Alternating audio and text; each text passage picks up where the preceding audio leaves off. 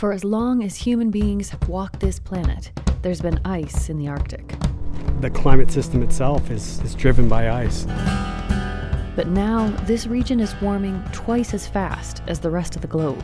You want it to freeze end of October, first part of November, but it hasn't been freezing then. The whole planet has a fever, but the Arctic's fever is worse. The Arctic is sort of the home of thresholds, the home of tipping points. I'm Amy Martin, producer of the podcast and public radio show Threshold. Our team wanted to get a better understanding of what's happening in the North, so we went on a circumpolar journey to find out what the Arctic is, how it's changing, and why that matters to all of us. We're talking about climate erosion, eroding away the land. It happens to people's cultures, too. In honor of Earth Day, we've put together some highlights from our thirteen-episode Arctic series, which we're going to share with you right after this news. Hey, podcast listeners. What you're hearing here is actually a special episode designed for public radio. This little spot right here is where the N P R newscast would go, followed by about an hour of highlights from season two. So if you've already listened to season two, there's no new material here, but you might enjoy hearing it repackaged in this format. And we wanted to share it with you because we need your help with something. We really want some public radio stations to put this special on the air. We want to attract more listeners, of course, and we also think Earth Day is a really good time to be bringing more attention to the Arctic. As you know now, the health of the Arctic is crucial to the health of our planet overall. It's also beautiful and fascinating, and it's home to four million people who have a lot to teach the rest of us about climate change. So if you'd like to help us get this Earth Day special heard, we're asking you to reach out to your local public radio station and just tell them that you recommend it. You could email them, call them, comment on their Facebook page, tweet at them, whatever works for you. Just a short, friendly heads up that you'd like to hear this show on the radio. Not every station will pick it up, of course, but a few might, and that's more people thinking about the Arctic. More people who are engaging with these incredibly important, overlooked stories playing out in the far north. We have everything that a public radio station would need to air this already set up. They can find us on the Public Radio Exchange, P R X, but you don't even need to know all that. Just reach out to them, tell them you like the show. All the details are at our website, threshold podcast dot org. We really appreciate your help in getting these stories out to a wider audience, and we're also so grateful to all of you who have donated to help us keep Threshold going. Thanks as well to our major underwriter for Season two, the Pulitzer Center on Crisis Reporting. We also received crucial support from the Park Foundation and our home public radio station, Montana Public Radio. And for this episode, we have a new sponsor, Change Finance. Is the climate crisis stressing you out? Well, you could just scream into a pillow, or you could drive sustainable corporate behavior through your investments. Change Finance helps you get your investments aligned with your values without sacrificing return. To learn more about their fossil fuel-free investment funds, visit change finance dot net slash threshold. Change Finance is a registered investment advisor. This is not an offer to buy or sell any product. Okay, hope you enjoy these highlights, everyone. Happy early Earth Day. This special episode of Threshold was underwritten by the Pulitzer Center on Crisis Reporting. I'm on the tiny island of Grímsey, off the northern coast of Iceland, standing in front of a huge concrete ball. It's nine feet in diameter, and it has a gray, pockmarked, sort of lunar-looking surface.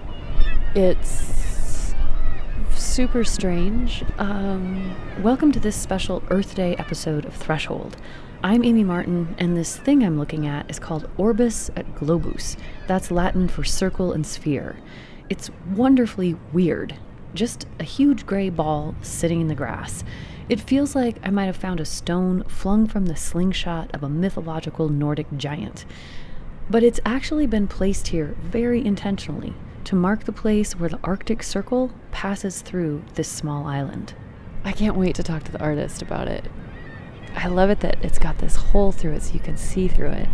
I stepped up to look through the hole running through the middle of the ball, and I started to hear something, a low, droning sort of hum.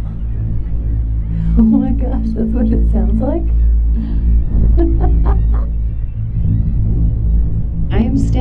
Arctic Circle.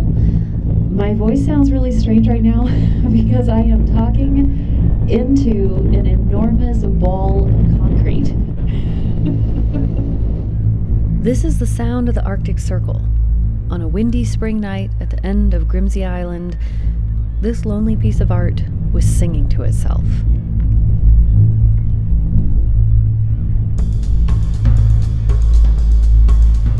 Over the next hour, we're going to travel to an Alaskan village and the Greenland ice sheet to learn about climate change in the Arctic. But we're going to start with a really basic question. What is the Arctic? Where exactly does it start and stop? That's where this giant singing ball of concrete comes in. It was designed to mark the place where the Arctic officially begins. This line we've drawn around the top of the world called the Arctic Circle. But there's a plot twist here. Although we're used to seeing this line on our maps and globes as a fixed, permanent thing, this sculpture was designed to move. Why is there a giant ball of concrete on the Arctic Circle? And why does this huge sculpture have to be moved every year in order to stay on the Arctic Circle? The first step in answering that question is understanding that on the summer solstice in June, the sun never sets in the Arctic. And on the winter solstice in December, the sun doesn't come up at all. This is why the Arctic Circle is where it is. It marks this spot where there's twenty-four hours of light for at least one day each summer and twenty-four hours of darkness for at least one day each winter. All across the Arctic, people have put up signs on this line, little places for tourists to stop and get their pictures taken. Sometimes locals set up shops nearby and sell souvenirs. And that's the way it's always been on Grímsey Island, too, at least until these two guys got involved. I'm Steve Kreister, and I'm an architect. And I'm Kristen Rapson, and uh, I'm an artist. How do you say your last name again? Rapson. Easy. Easy. I met with Kristen and Steve in Reykjavik, Iceland's capital, where they've collaborated on lots of public art projects over the years. In twenty thirteen, they heard about a competition to make a piece marking the Arctic Circle on the island of Grímsey. And as Kristen studied the submission guidelines, he got really intrigued by one small detail about the project. I stumbled across a small number. They said that the Arctic Circle is moving fourteen centimeters a year, and I found this rather strange. So I thought, oh, let's search this out. Kristen's research led him to the third character in this story. My name is Thorstein Simonsson. Thorstein is an astronomer. He's retired now, but he used to work at the University of Iceland. Um, actually, my specialty is the effect of the sun on the Earth. Thorstein told them it was true. The Arctic Circle isn't fixed. It moves. And it moves because the angle of the Earth's axis moves. To understand this, it really helps to have a visual aid. So hold your hand up in front of your face, straight up and down, so you're looking at the edge of your first finger. Now, tip your hand forward just a little bit. That's what the Earth's axis looks like. The top of your fingers are in the Arctic, your wrist is in the Antarctic. But now, move your hand back up, just a touch, so it's closer to straight up and down. Then push it forward again. That's what the Earth is doing. That's what we're all doing, riding on this planetary seesaw up and down between twenty-two and twenty-four and a half degrees.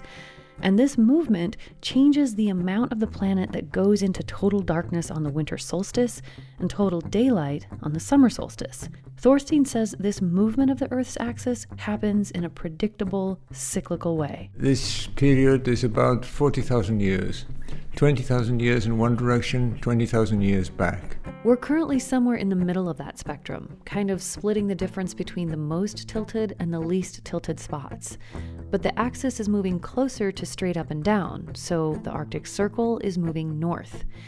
And what this means for Iceland is that the circle is slowly slipping away from them. It used to run right through the mainland, but now this small island off the northern coast is the only habitable spot in the country touched by the Arctic Circle. And that's drawn tourists here for decades, as Steve Kreister describes. As you will have noticed when you arrived in the plane, is there is this sign there made of aluminium, and, and that's where They they unload the tourists off the airplane. They can walk them around the sign, give them a certificate, and send them back home again.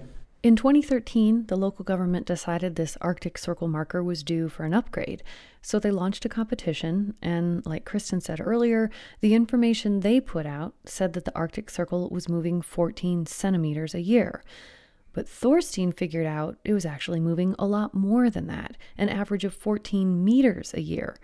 That's the difference between five and a half inches versus forty-six feet. And at that rate, the Arctic Circle will only pass through the island of Grímsey for a few more decades. It's heading north. Yeah, it, it will leave the island in two thousand forty-seven, I think you calculated. And, yeah. After that, the Arctic Circle will continue its northern migration for thousands of years, leaving all of Iceland behind until the Earth's axis begins to tilt back in the other direction. This was not great news for the people of Grímsey. They'd always been told the Arctic Circle ran through the middle of their island, right next to the airport and the souvenir shop. But when we made, found this out, then we saw this is not true. Steve and Kristen realized they had a decision to make. They could ignore the science of how the Arctic Circle actually works and just make another stationary monument in the same place where it had always been, or they could take in this new information and let it reshape their whole idea of what this monument was about. As you've no doubt already guessed, they decided the complicated facts were much more interesting than the nice, easy fiction. So, so everything is is changing. It's all, all everything's on the move. So it's it's a fantastic way of seeing this. They started to dream up ideas for a moving monument. We were thinking at one time that we could have a just a, a band across the island, and we could get a horse to graze across the line. So we had lots of different ways of representing this moment. And then gradually it crystallized into something as simple as, as a ball, because it's something you can move. And it also represents what we're on, because everything that we're talking about or thinking about is actually affected by balls. So it seems quite logical that the thing that is being affected at the end of the day is another sphere. Okay, so some kind of ball, something that can be rolled, but also something that doesn't move too much. Grímsey is a very windy place. It has to have a certain presence, a certain physicality, a certain weight. So what did they end up with? An enormous ball of concrete. The thing weighs eight tons. It's three meters in diameter, or about nine feet. So it's it's bigger than us. Yeah, there was the thing that we realized that it had to be big enough to be something that you p- couldn't put your arms around.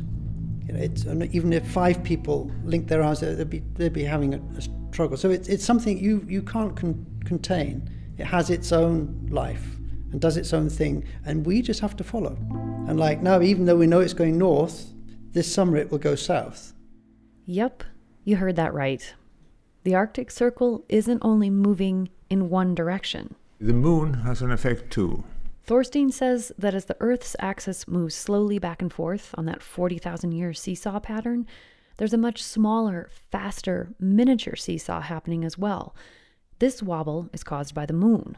And this is, is called nutation, and it is a period of about uh, eighteen point six years. That's nutation with an N, in case you want to look it up. And what it comes down to is this. Although the Arctic Circle is currently moving northward, that movement isn't a straight line. It's a squiggle, a big line moving in one direction with a bunch of smaller little zigzags contained within it. We've got pictures of it on our website, which definitely helped me wrap my mind around this. And then, just when I thought I really understood what was going on, Thorstein said this. I must say, must add that there's one factor that comes into this, and people never think about that, or seldom think about that, and that is the movement of the Earth's crust. This is something we cannot predict very accurately. The Earth's crust itself is moving. The surface of the planet. It's made of moving parts. Every spot that we're standing on was once in a different place, and will be in a different place again later. I have to say, as I was learning all of this, my heart kind of went out to Steve and Kristen and the organizers of this competition. It seemed like a simple challenge. Make a monument to the Arctic Circle. You know, just something pretty or interesting to place on this tidy little line that human beings have drawn around the top of the Earth. But the deeper these two went into that project, the more complexity was revealed. But I think that's also something you accept as you get older. You realize that you don't have a grasp on everything. The older you get, the more you realize you don't know. This kind of thing has happened to all of us. This moment when we find out some new information that makes everything so much harder and more complicated than we thought it was. And then we have to decide if we're going to take that in or turn away. This happens with climate change. As we learn about how our human activities are impacting the climate, it can get so overwhelming that we'll twist ourselves into knots in the effort to avoid accepting reality. And one of those knots is related to this movement of the Earth's axis, that seesaw thing that we did with our hands before. Some people are spreading the idea that this change in axial tilt is one of several natural processes that are heating up the planet, not our human actions. You may have heard this yourself and wondered, could there be anything to that? So let's just examine it quickly. First of all, the Earth's climate does, of course, change naturally. Historically, the planet has fluctuated between ice ages and warmer periods, and changes in axial tilt are part of what drives that pattern. But those changes play out over huge timescales, tens or even hundreds of thousands of years. The warming we're experiencing now is happening at lightning speed in comparison. It can be measured in decades and centuries. And the cause of that warming is not a mystery. It's us. And this is a total drag. Like, it'd be so much easier if this wasn't true, and we could blame global warming on the stars or the aliens or anything other than ourselves. But the reality is, burning fossil fuels moves carbon into the atmosphere, and that heats up the planet. This is not in doubt. It's a fact. So we have a choice. Do we accept the truth, as difficult as it might be, or do we try to push it aside so that we don't have to change? When it came to making this Arctic Circle monument, Steve and Kristen chose option number one. They opened themselves up to wherever the more complicated truth might lead. And it turned out to lead to something pretty darn cool. This is a moving thing. It, it follows the circle, which, which is nothing you can touch or see. And that's interesting, that the object is following this idea. The ball is the least important thing about it. The piece itself is the movement. We humans don't really like change. We like to make sharp lines and firm definitions, and once we get comfortable, we want to stay that way. But the actual physical world doesn't really work this way. It's really hard to find a straight line in nature. Instead, there are curves and twists, blurred boundaries and overlapping branches, and always, always change. Everything moves. Everything. Nothing excluded. Even the Arctic Circle and an eight-ton ball of concrete, both of which are scheduled to leave Grímsey Island in the year twenty forty-seven. And that's when Kristen and I go up there with our Zimmer frames and kick it into the ocean. What is a Zimmer frame? It's, it's a walker, a grind. Okay, gotcha. So the question we started with here is, what is the Arctic? The answer? Anything above a zigzaggy line, which fluctuates between sixty-five and a half and sixty-eight degrees north, which is so messy and complicated. There's really nothing about the Arctic that obeys our rules. We, we are very small in this uh, universe.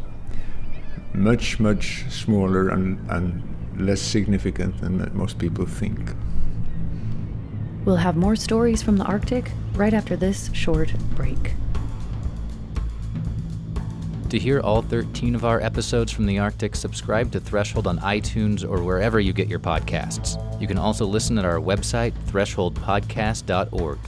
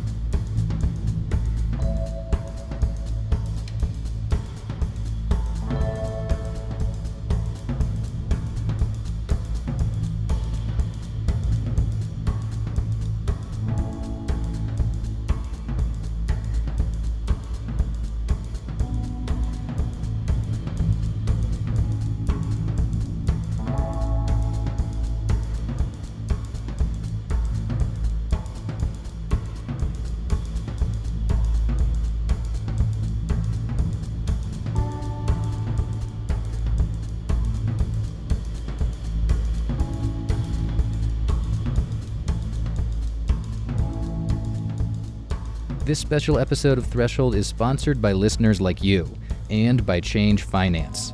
If the climate crisis is stressing you out, you could just scream into a pillow, or you could drive sustainable corporate behavior through your investments. Change Finance helps you get your investments aligned with your values without sacrificing return. To learn more about their fossil fuel-free investment funds, visit change-finance.net slash threshold. Change Finance is a registered investment advisor. This is not an offer to buy or sell any product. Welcome back to this special Earth Day episode of Threshold. I'm Amy Martin, and we're bringing you highlights from our eighteen months of Arctic reporting. We're going to leave Iceland behind now and head over to northwest Alaska. It's a summer night, and the kids of Shishmaref, Alaska are on the loose. How are you, Walter? Good. How's your day? My day is good. How's your day, sir? Good. What are you guys playing? We're just playing around. Just playing around. This is Walter Nyakpuck. He's ten years old. What's wrong? Right here on my ribs hurts. I, I ran too much. Uh-huh. He takes a break from this swirling, giggling kid mosh pit to catch his breath and ponder the universal rituals of childhood. Girls are supposed to be chasing us. Why are the girls supposed to be chasing the boys? Because they like them. Shishmaref is a small town on a barrier island in northwest Alaska, just shy of the Arctic Circle. About six hundred people live here. There's a church, a school, two stores, and around one hundred fifty houses connected by a couple of paved roads and footpaths through the sand. This island is tiny, and kids here are pretty free to roam. Tonight, everyone under the age of fifteen seems to have spontaneously gathered here, in a wide spot between some houses, to chase each other around in the sand. What's your favorite thing about living in Shishmaref? Mm, it's fun. Why is it fun? Because there's a lot of kids. There are a lot of kids. There's Worth so many kids. And we can you be free. And you can be free, yeah. From Walter's point of view, Shishmaref is a kind of paradise, a whole island of free-range, kid-friendly habitat. But the paradox of Shishmaref is that it might be both one of the safest and one of the most dangerous places to live in America today, because this small community is one of the places where climate change is hitting the hardest in the Arctic. Shishmaref is located just north of the Bering Strait. That's the narrow waterway that separates Russia from Alaska. It's the only town on Sarichef Island, and everywhere you go, you can see the waves and hear the constant roar of the ocean. This island is only about a quarter mile wide. That's four hundred forty yards, or less than half a kilometer, and it's getting smaller. It's changed a lot. It was always frozen, like the end of October. It no longer is. This is Kate Kakyok. She grew up here, and now she teaches kindergarten at the Shishmaref School. And she says the sea ice used to serve as a buffer for this little island. It would freeze up in the fall before Arctic storms blew in, which meant that the wind and waves battered the edge of the ice instead of the edge of the island. But now, as the climate warms, sea ice is forming later and later, and waves that used to break far away from the coastline slam directly into Sarichef Island. Like, you look outside and you want it to freeze end of October, first part of November, because that's when we start to have our storms, but it hasn't been freezing then. At the same time, the frozen soil, or permafrost, that the town is built on has been thawing. And the combined effect is that the ocean is essentially eating Shishmaref, mostly in small, relentless nibbles, but every so often a major storm blows in and the waves take big, deadly bites out of the coastline. Between two thousand three and two thousand fourteen, Sarichef Island lost an average of two point three meters annually. That's seven and a half feet of land washing into the sea each year.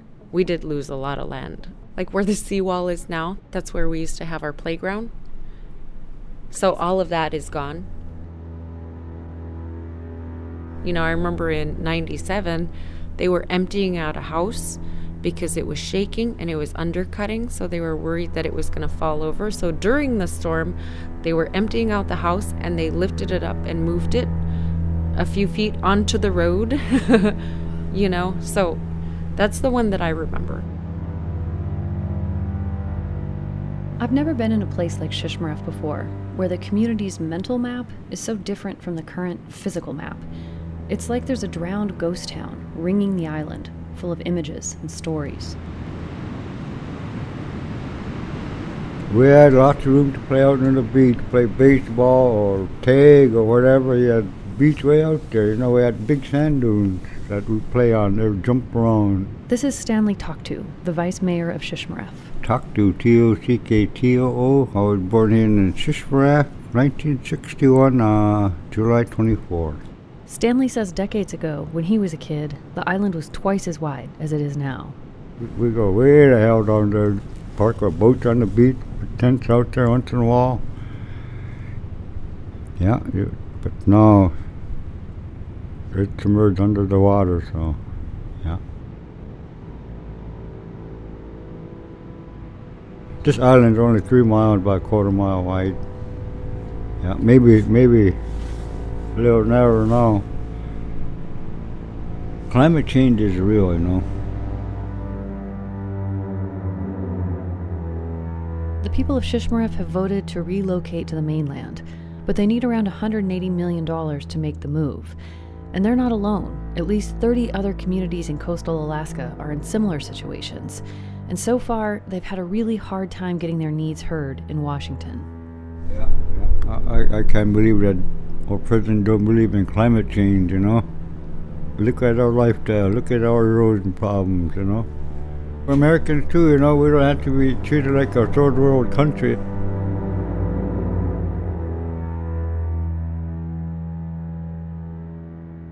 Any one of these monster storms could come spinning in off the Bering Sea and, and overwash a village. This is Joel Clement. He's a scientist and policy analyst who used to work at the U S Department of the Interior. And we've, we've got the information that shows that they could be overtopped by six feet. Um, they don't have any way to get out of harm's way right now. So they're in they're in a tough spot in the fall with the storm season. Um, that's what I worry about. That's the top level thing I worry about. Joel was hired in twenty ten when Barack Obama was president and Ken Salazar was the department secretary. At that point, the Government Accountability Office had already issued two reports that said thirty-one Alaskan communities, including Shishmaref, were in imminent danger. I mean, government should be scrambling to try and find ways and dollars to get people out of harm's way and find innovative ways to do that. People from Shishmaref and other Alaskan communities traveled to D C to make the case for funding climate change resilience in the Arctic. But Congress was not supportive. In fact, many elected officials were, and still are, not willing to accept that humans are changing the climate at all. So finding dollars was very difficult. We did manage to get some grant money and some grant programs spun up. But uh, boy, it just, you know, it's, it's uh, embarrassingly difficult to find Uh, those dollars within the federal government. In December twenty sixteen, just before President Obama left office, he signed an executive order establishing a new climate resilience area. Basically, it was a structure for protecting marine resources and coordinating climate change projects in the northern Bering Sea, with tribal leaders at the helm. And this included a lot of the villages that we're talking about here, and it was, it was a way for them to get a seat at the planning table uh, for the region. Joel was optimistic that this executive order would finally lead to meaningful action for communities in the Alaskan Arctic. Donald Trump had been elected president in November, and he famously called climate change a hoax, but... Frankly, despite all the anti-climate change rhetoric out of these new folks, uh, I wasn't worried about climate change adaptation because, you, you know, you're You're addressing issues that are very clear in front of you. People are being directly impacted by climate change. It's not a model, it's not a theory, uh, it's fact. And and so I wasn't I, I wasn't worried. I thought that would, work would continue. And of course, uh, I was being very naive. On March first, twenty seventeen, Ryan Zinke was sworn in as the new Secretary of the Interior. By the end of April, Obama's executive order was revoked, and all the plans for helping these Arctic Alaskan communities were dead in the water. The Bering Sea tribal elders quickly wrote a letter saying, "What gives? We thought everybody was okay with this." It was a clear shot across the bow that, hey, uh, it doesn't matter whether you're working on reducing greenhouse gas emissions or protecting people in peril, anything that has a whiff of climate change to it uh, has to stop.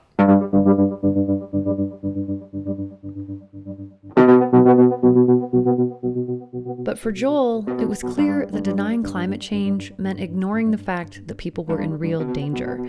So he kept sounding the alarm. So I was speaking very publicly in Alaska and elsewhere about the work, saying, hey, resilience and adaptation are just as important, if not more important than they ever were. We need to continue to do this work. And then a few months later, he received a surprising email.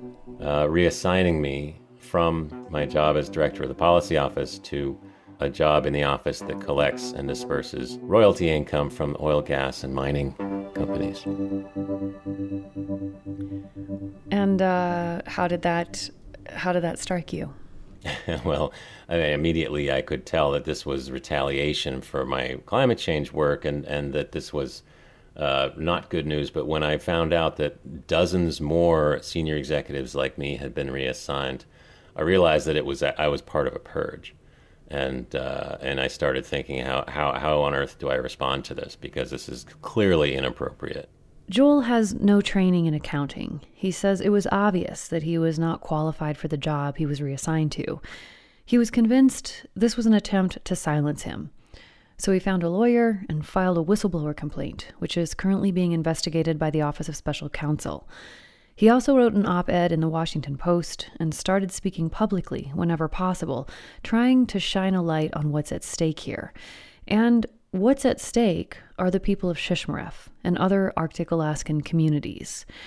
This isn't really about his job, he says. It's about a hostility to science at the highest levels of government, which he believes is putting the American people in real danger.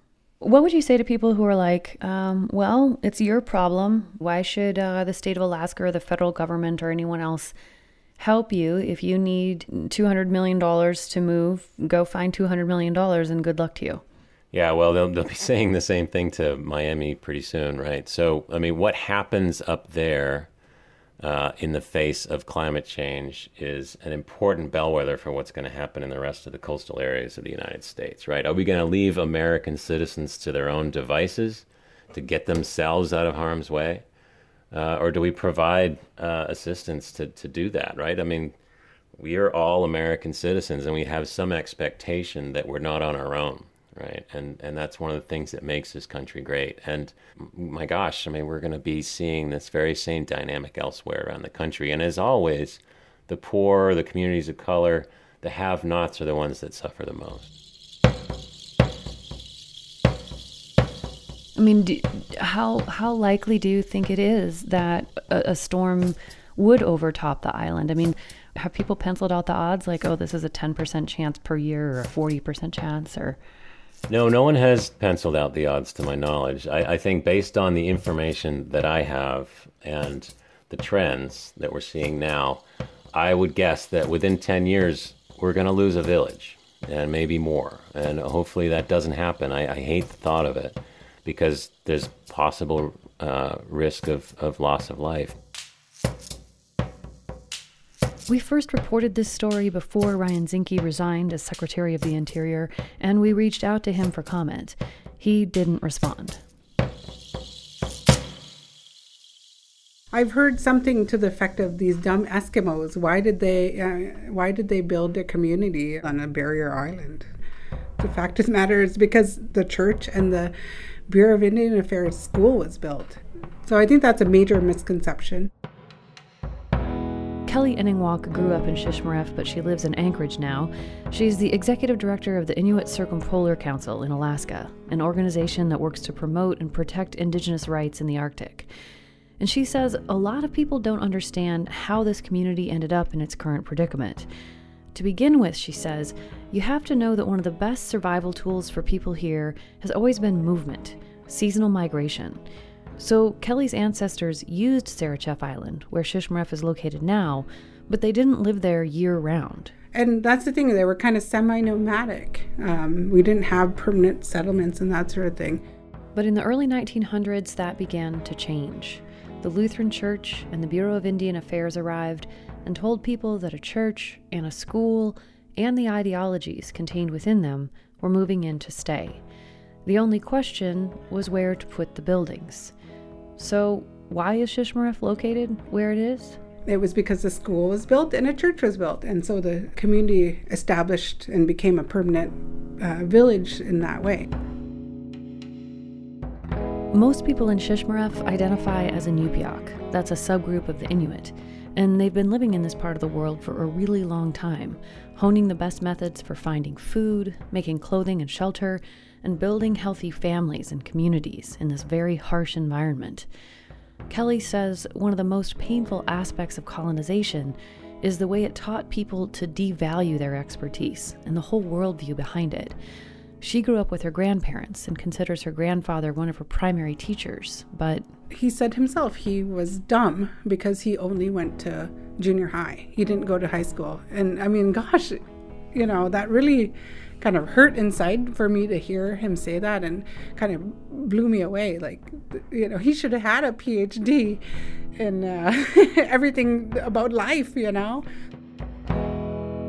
So it kind of also gave me some insight into kind of, you know, the impact the colonialization and assimilation that had on his generation, and how it brought shame and, and you know, just a level of insecurity, I think, like in, in themselves. And a, the pride in being Inupiaq was lesser, or I don't know how to explain it. Like it was, it was... Uh, that generation that really got hit hard. They're the ones that were hit with, you know, for speaking Inupiaq.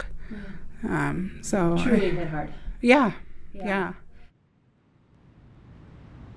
So imagine that your hometown just suddenly washes away. All the grave sites, um, your childhood house, your school, and everybody that you know has to move somewhere else. Krista Sanuk teaches third grade here in Shishmaref. And that threat's really real. And even the little kids are aware of it.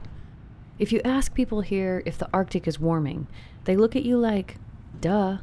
It's a weird question, kind of like standing on the deck of the Titanic, arguing about whether or not there really is a hole in the ship.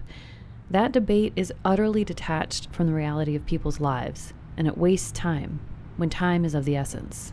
If you were watching somebody drowning in the ocean, would you just boat by and say, oh, somebody else will save them? You wouldn't do that, so why are you doing it right now with all of these places? Krista moved to Shishmaref in two thousand twelve, and she says sometimes her friends from home ask her, why don't people there just move to some other town, like Nome, or Fairbanks, or Seattle? Why are they insisting on relocating the whole village? But Krista says that in Shishmaref, that's basically like telling the community to let their culture go extinct. It's something she had to learn as a white person who grew up in the lower forty-eight. It, it would be like saying, oh, sure, um, just abandon America and go to um, Argentina. That would be great, right? And you would be like, it kind of looks the same and it really doesn't feel the same. And you would lose very quickly what makes your culture yours. It would be very easily absorbed into something else. And it's really easy for some people to forget because our culture is prominent. Like, my culture is everywhere in America, so it's easy for me to forget that it could be taken apart. And this is a very small, specific culture. Inupiaq to Shishmaref is only existing here. Inupiaq is big, but Shishmaref Inupiaq is only existing right here. And if we take it out of Shishmaref, it has the ability to just break apart. I mean, we're talking about climate erosion, eroding away the, the land. It happens to people's cultures, too. We're gonna lose our island, we got no place to go. There's no road to go to the mainland over here, you know. Vice Mayor Stanley Toktu knows as well as anyone just how bad things could get when that next big storm hits. And he could move out of Shishmaref, get a job in another town, and just leave all of this behind. But he doesn't want to do that. He points out the window to the kids playing outside. We're not trying to make a new home for myself, we're trying to build these things for them so they could have a home and do the subsistence lifestyle we have, you know.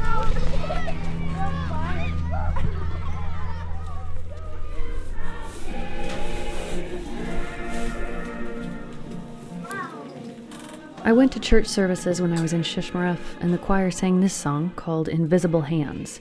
The lyrics go, invisible hands will keep you from danger. Invisible hands will keep you from harm.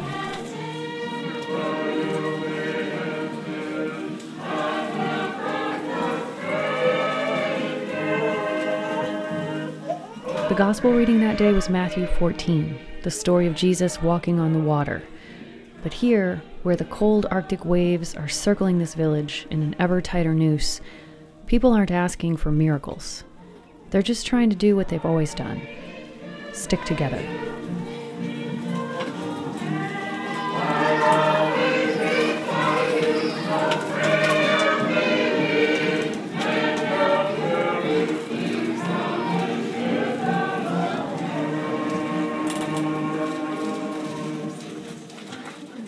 If you want to hear more voices from Shishmaref and other Arctic communities, subscribe to Threshold wherever you get your podcasts.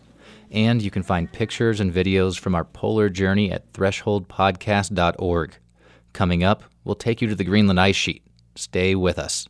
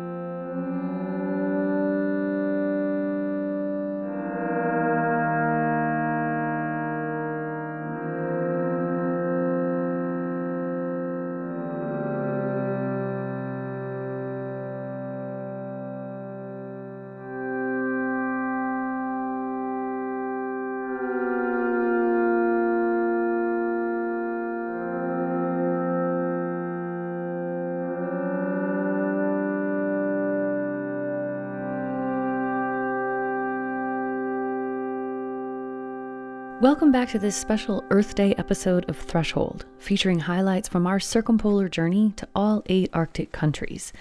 I'm Amy Martin, and I'm sitting in a helicopter with three students and three professors staring out the window at the Greenland ice sheet.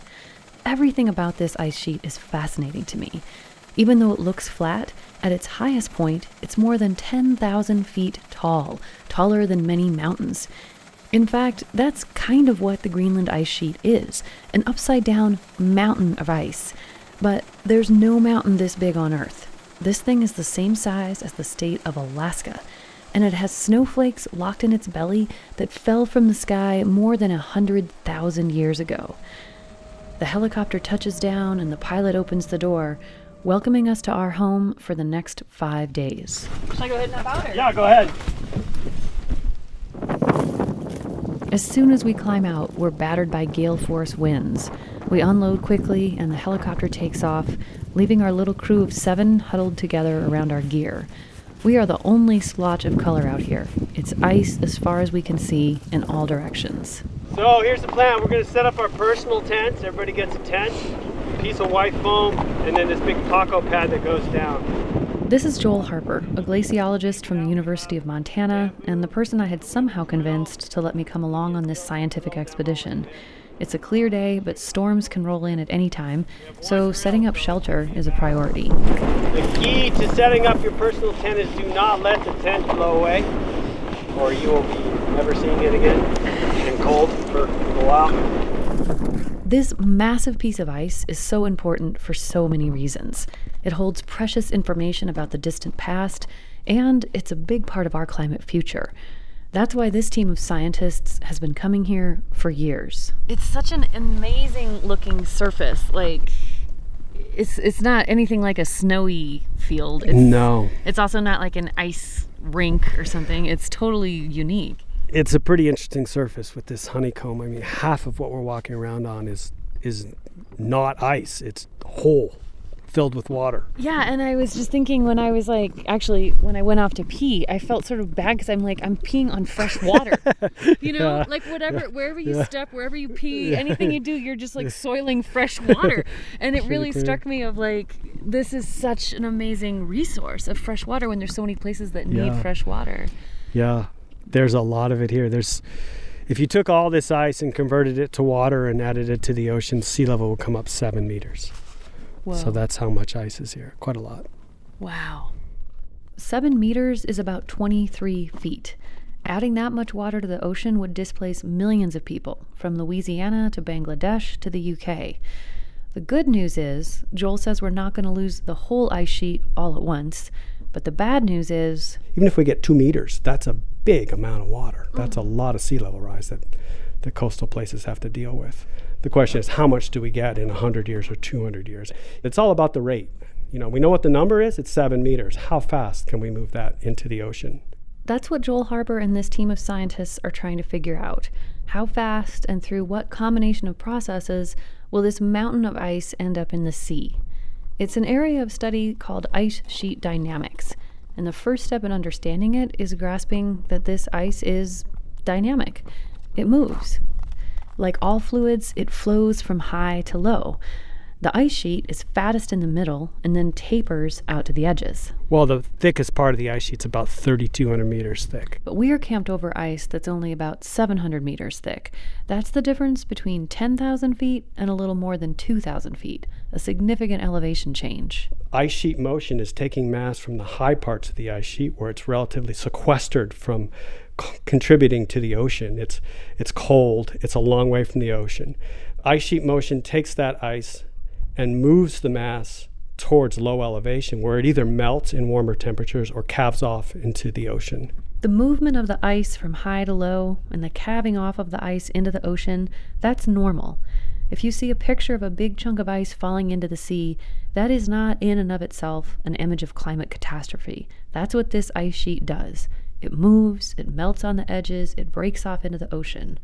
But, and this is a big but, at the same time that it loses mass on the periphery, it gains it in the middle, or at least it has been. Problem is we're having more mass loss than we are gain at the moment, so that's why sea level's going up, the mass of the ice sheet's going down. As we warm the planet, we're knocking the balance out of whack here. We're losing more ice than we're gaining, and the ice sheet is getting smaller. And as it's become clear that the ice sheet is no longer a permanent fixture on the landscape, the question of how it moves and how quickly it can move has started to become incredibly important. So that's where all of our uncertainty comes from in projecting the future of sea level rise from Greenland, is how fast can this thing move? How fast can this thing take mass from the central high elevation places and deliver that mass to the edges where it can be put into the oceans? That's why what we're doing really matters.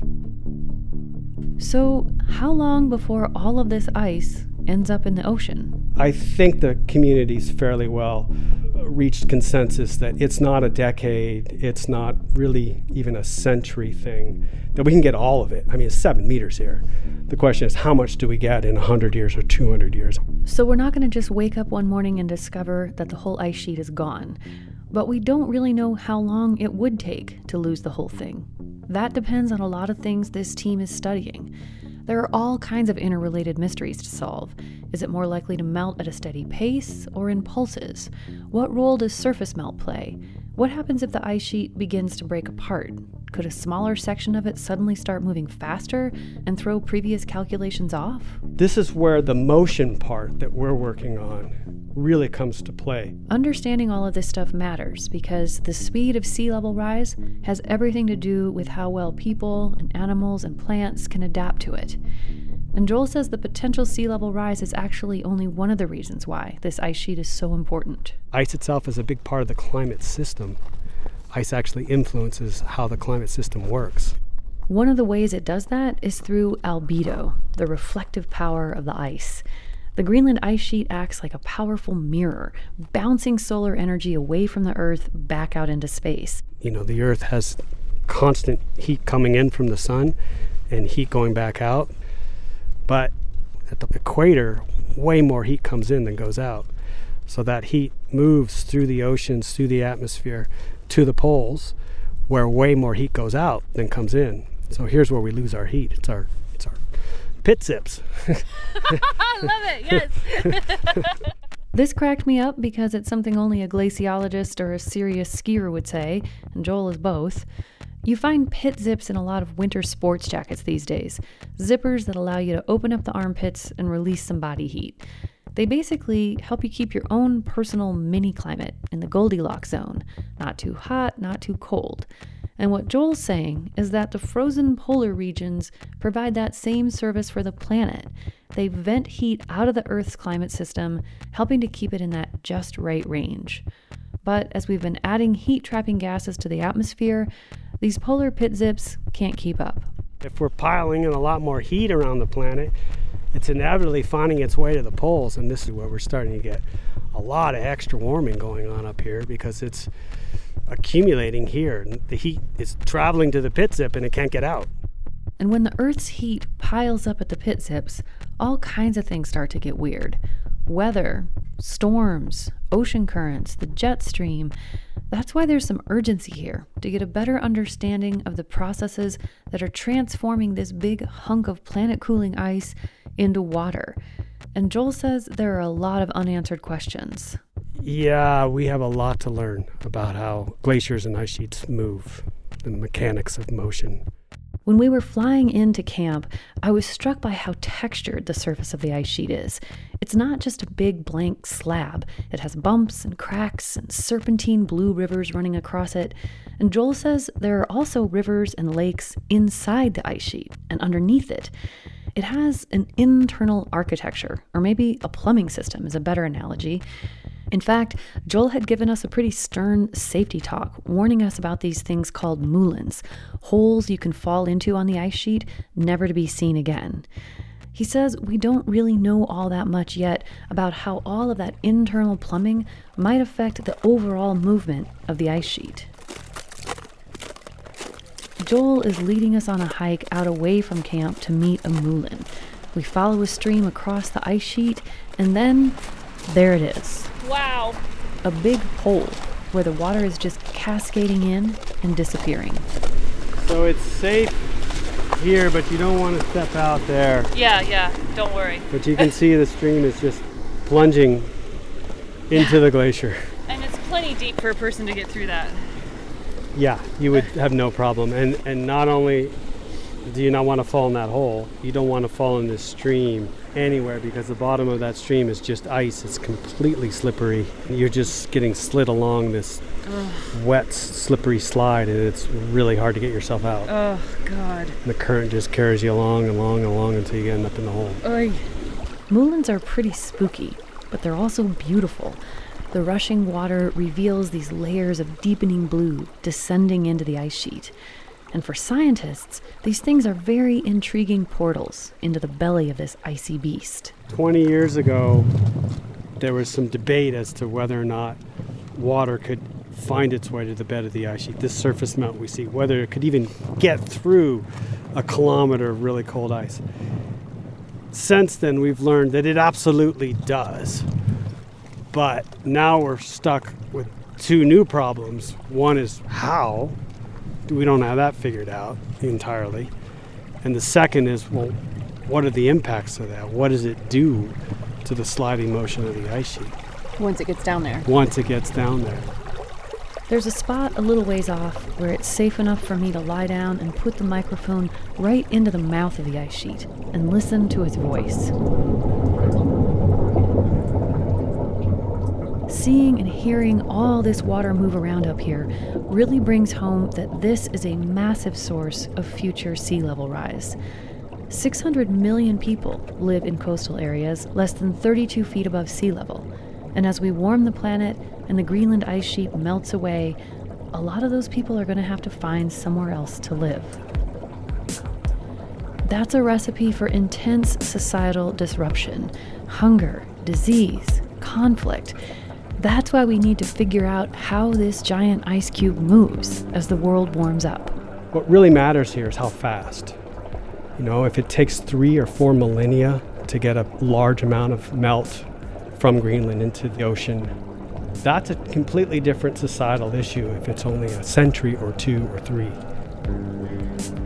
The term ice sheet dynamics sounds really abstract.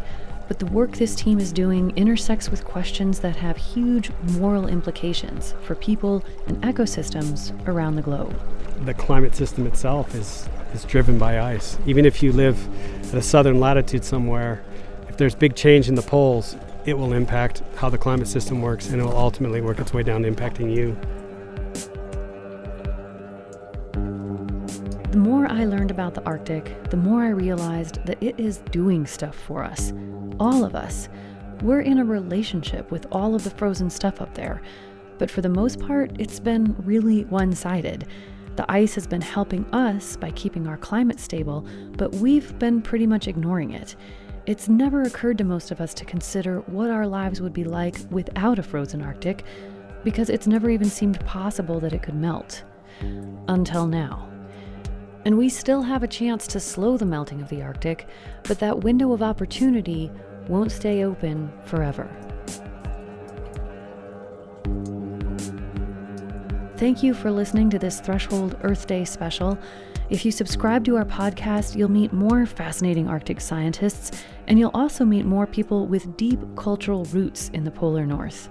Sami reindeer herders in Norway, Inuit rock stars in Canada, and many more of the four million people who call this region home. Listen at threshold podcast dot org or wherever you get your podcasts. Threshold is made by Nick Mott, Cheryl Skibicki, Michelle Woods, Rachel Kramer, and me, Amy Martin. Our music is by Travis Yost. Thank you to our community of supporters, led by the Pulitzer Center on Crisis Reporting, the Park Foundation, and Montana Public Radio.